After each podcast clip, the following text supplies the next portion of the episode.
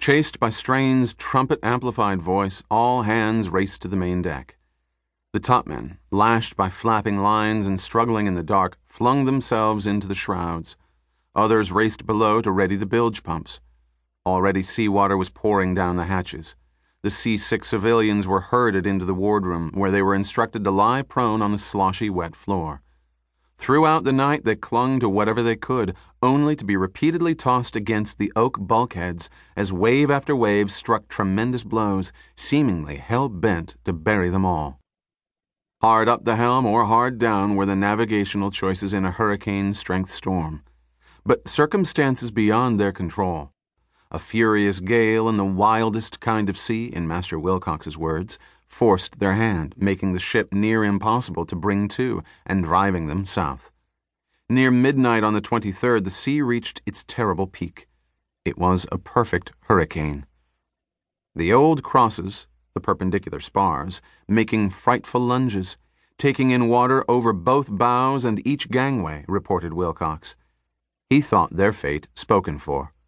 The topmen couldn't get out to the end of the violently flailing, gale-scoured yards. Loose sails, bursting with the foam-filled air, needed to be flattened down, fisted up, and gasketed to the yards with stout lines. If they weren't, the masts, already bending grotesquely under the strain, would almost certainly snap. As if to cruelly destroy any chance for rescue, a 40-foot wall of wind-driven sea had collapsed the aft davit, the bracing that secures the auxiliary boats, and was threatening to pitch the 20-foot-plus dory-like vessels overboard. Near midnight their lone sail gave way, the steel fastening hanks popping off like shirt buttons. The sheet anchor men got to the staysail and secured it, but actual repairs were impossible. The ship's bowsprit was consistently underwater, plunging in the sea's deepening troughs. A temporary sail a bit further aft would have to do. In the tumult, the commands from the quarterdeck couldn't or wouldn't be heard aloft. The seamen, some knew, were exhausted after hours of punishing struggle. Their will was faltering. Seeing everything slip away, desperate, Strain drove the ship's second lieutenant up the rigging to spur the men. He was to provide their will, even if it meant threatening court-martial or, in the worst possible case, exacting the order behind a raised pistol. There was no choice. The ship's survival was at stake.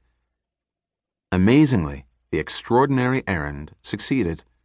In the early morning hours, the topmen bulled their way to the outermost end of the yards and secured the sails. No one was blown off or sucked into the sea.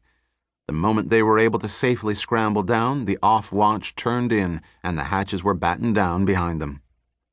As the ship ran ably before the storm, almost bounding from sea to sea, a drowned-out but distinct chorus of huzzas rose up.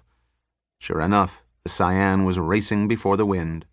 Her 11 knots felt like 50 as every timber groaned to the breaking point. The old ship held.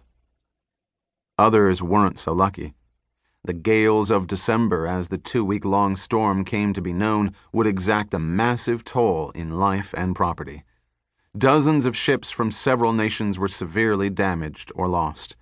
The most notable disaster was the luxury passenger ship San Francisco, a fully loaded steamship on its celebrated New York to California inaugural run. In the last hours of the tempest, a single enormous pre-dawn sea rose, more like a mountain than anything else, recalled the survivor, crushing the deck cabins and sweeping hundreds into the sea.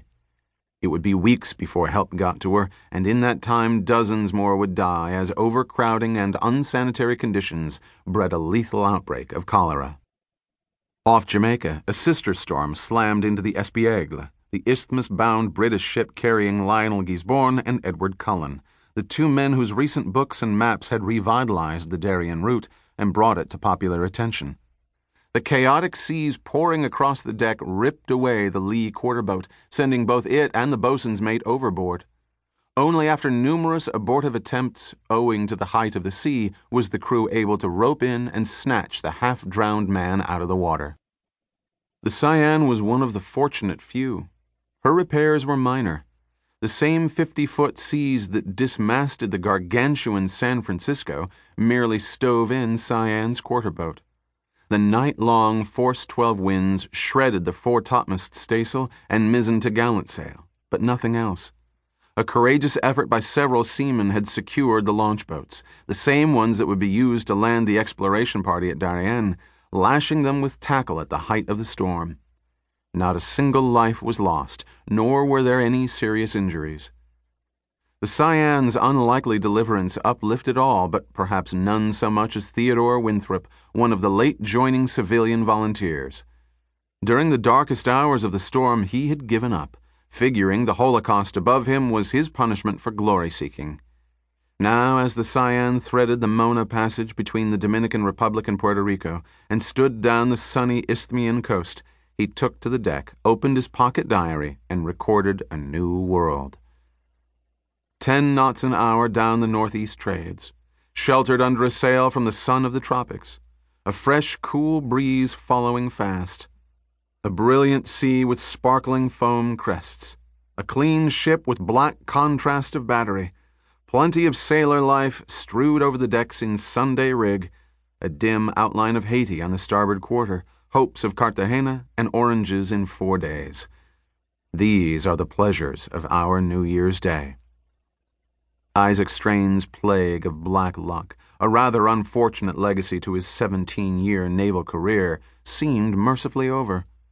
He had not only been spared, but sped toward his destiny. The waters were getting warmer.